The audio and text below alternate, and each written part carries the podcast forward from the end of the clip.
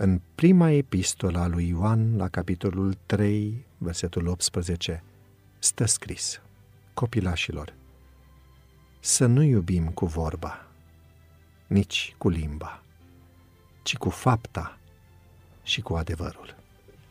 Isus iubește pe fiecare. Cu aceste cuvinte începem câte o dimineață la grădiniță. Glasurile copiilor se aud vesele și zglobii în clasă. Când să ne continuăm întâlnirea de dimineață, vine un băiețel să-mi spună că îl doare burtica. Îl țin lângă mine, îl întreb dacă vrea să bea apă, îi măsor temperatura și așteptăm. Între timp, continui să-mi țin programul zilei. Alina, tot mă doare burtica. O sun pe mami, iar ea îmi răspunde că vine cât poate de repede. Îl țin de mânuță și îmi reiau activitățile cu ceilalți copii. După alte câteva minute, micuțul meu varsă în mijlocul clasei. Chem repede o colegă să mă ajute. Îi acord băiețelului tot sprijinul de care are nevoie pentru a-și reveni, îl țin în brațe pentru a liniști. O altă fetiță îmi spune că îi curge nasul și are nevoie de un șervețel. Un alt copil vrea urgent la baie.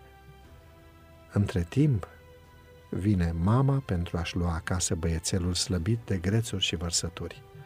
În tot acest timp, sunt atentă să nu se instaureze panica în grupă. Am senzația că nu am făcut nimic în ziua respectivă, că nu mi-am terminat lecția, că nu am reușit să le transmit copilașilor ce mi-am propus pentru acele ore. La plecare, micuțul meu îmi spune din brațele mamei, Te iubesc, Alina. Atunci am înțeles că am transmis, de fapt, cea mai importantă învățătură, iubirea. Sunt momente în viață când copiii primesc cele mai importante lecții de viață fără prea multe cuvinte, doar prin gesturi și prin fapte. O autoare creștină foarte dragă mie scrie următoarele cuvinte. Iubirea, temelia creației și a răscumpărării, este baza adevăratei educații. Te invit să folosești cuvintele pentru a-ți exprima dragostea față de cineva, inclusiv față de copilași, cu precădere, după ce ai exprimat-o mai întâi prin fapte.